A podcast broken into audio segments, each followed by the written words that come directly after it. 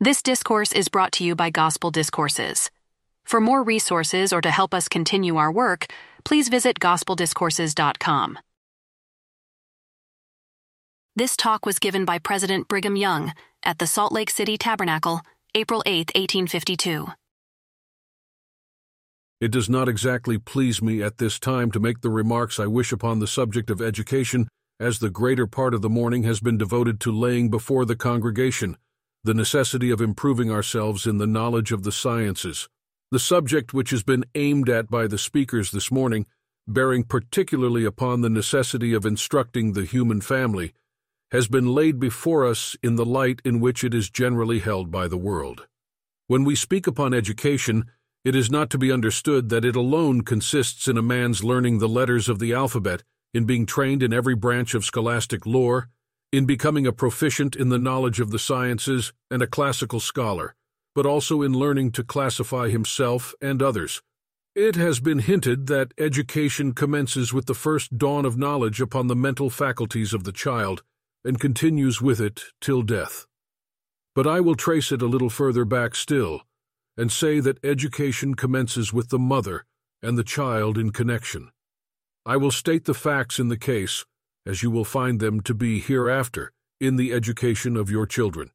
It depends in a great degree upon the mother as to what children receive in early age of principle of every description, pertaining to all that can be learned by the human family.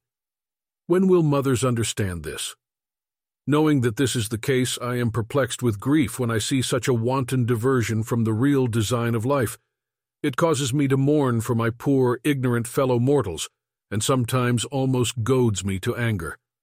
I can see mothers pay attention to everything under heaven, but the training up of their children in the way they should go, and they will even make it appear obligatory on the father to take care of the child at a year old. How often is it the case that mothers will say, Why, Pa, this child is growing up in ignorance, he's going to ruin. Really, dear husband, what shall we do with him? I will tell you the truth as you will find it in eternity. If your children do not receive impressions of true piety, virtue, tenderness, and every principle of the Holy Gospel, you may be assured that their sins will not be required at the hands of the father, but of the mother.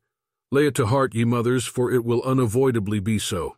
The duty of the mother is to watch over her children, and give them their early education, for impressions received in infancy are lasting.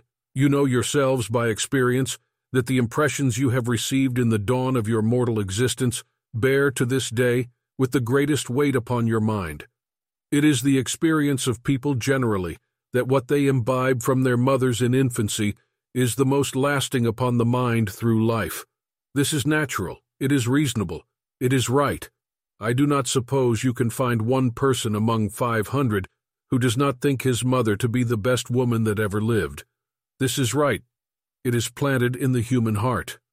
The child reposes implicit confidence in the mother. You behold in him a natural attachment, no matter what her appearance may be, that makes him think his mother is the best and handsomest mother in the world. I speak for myself. Children have all confidence in their mothers, and if mothers would take proper pains, they can instill into the hearts of their children what they please. You will, no doubt, recollect reading in the Book of Mormon of 2,000 young men who were brought up to believe that if they put their whole trust in God and served Him, no power would overcome them. You also recollect reading of them going out to fight, and so bold were they and so mighty their faith that it was impossible for their enemies to slay them. This power and faith they obtained through the teachings of their mothers. The character of a person is formed through life, to a greater or less degree, by the teachings of the mother. The traits of early impressions that she gives the child will be characteristic points in his character through every avenue of his mortal existence. This is the education I wish you to establish in this church, that mothers may not suppose they are not required to watch over the early education and impressions of their children, but over their husbands to know where they are every moment of their lives, taking special care to order them thus and so, so as to keep them advised and properly instructed all the time, instead of doing that which they ought in their houses with their children. I'm not quite so strenuous as some of the ancients were, who taught that if the women wanted to learn anything, to learn it at home from their husbands. I am willing they should come to the meetings and learn, but some of the ancients prescribed them in this privilege and would confine them at home to learn through their husbands. I am a little more liberal than they were, but this is not liberal enough for many of the women. They must also be watching their husbands, while at the same time their children are running abroad in the streets, naked and barefooted, cursing and swearing. What time have I got to watch my children today? Does not my duty demand my presence here? Where are my children? Some are here. Where are the rest of them? Perhaps in the streets, with other children, playing, or doing that which is wrong, entirely unnoticed by their mothers. This applies to the community. And then their mother will say, Husband, our children will certainly be ruined. Mothers, what do you want? Do you wish your husband to sit all the time in the parlor with you? Yes, and I should suppose, by the conduct of some, you want to be seated over the head of God Almighty, to rule over him and all his kingdoms.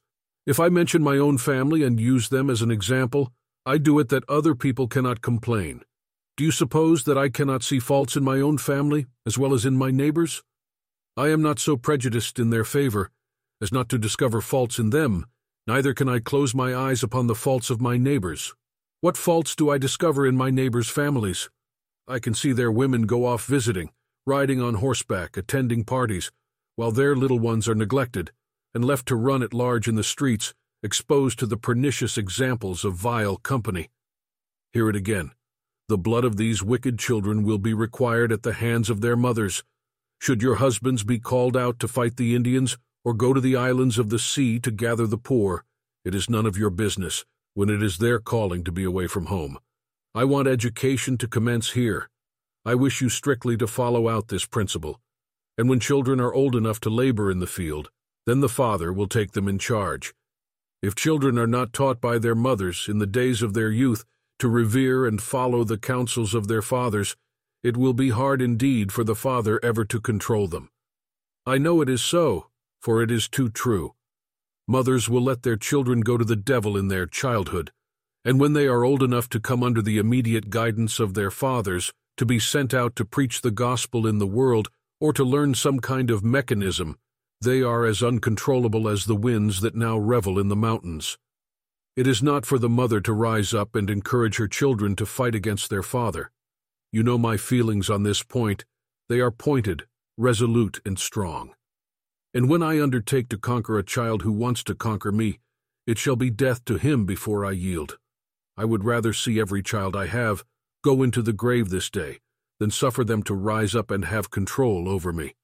Mothers, if you suffer your children to grow up wild and uncorrected, when they come into the hands of their fathers and will not follow their counsels, let them be disowned and have no portion in the inheritance. Let them be disfranchised, be banished from Israel, and not be numbered in the books of the offspring of Abraham. This shall be the fate of my disobedient children, if I have any. And if there are any of my children here today, let them hear it. For if they will not keep my commandments, they shall have no part or lot in the household of faith. Let education commence at this point, you mothers, and then with Brother Spencer and the Board of Regents. Let mothers commence to teach their children while in their laps. There do you learn them to love the Lord and keep his commandments. Teach them to keep your commandments, and you will learn them to keep the commandments of your husbands. It is not the prerogative of a child to dictate to his mother or his father, and it is not the prerogative of the Father to rise up and dictate to his God whom he serves. Is it right that my wife should dictate to me?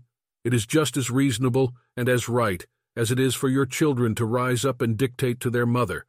It is not their business to dictate to you. Their duty is to obey, and not to dictate. The lecture which you have heard from Chancellor Spencer is so far in advance of us that it does not touch the case of this people at present with regard to education until they have learned the rudiments, that is, according to my view of the subject. It is true the Lord has revealed great and precious revelations to us through our language, and I believe it is as good a language as any now in use. But when we scan it narrowly, we find it to be fraught with imperfections and ridiculous vagaries. I am as far from believing that it is meet for us to adopt it in preference to any other tongue, as I am that it is to adopt Presbyterianism or the Baptist religion in preference to any other of the same order of anti-Christian churches, for they are all imperfect. The Lord can reveal himself to these Indians He can talk to any nation, it makes no difference to him, as he can connect the ideas he wishes to convey by means of their language, as imperfect as it is. I wish to impress my lecture more particularly upon the minds of mothers. Am I not continually exhorting the brethren to be kind to their families, and never to ill use a human being on the earth?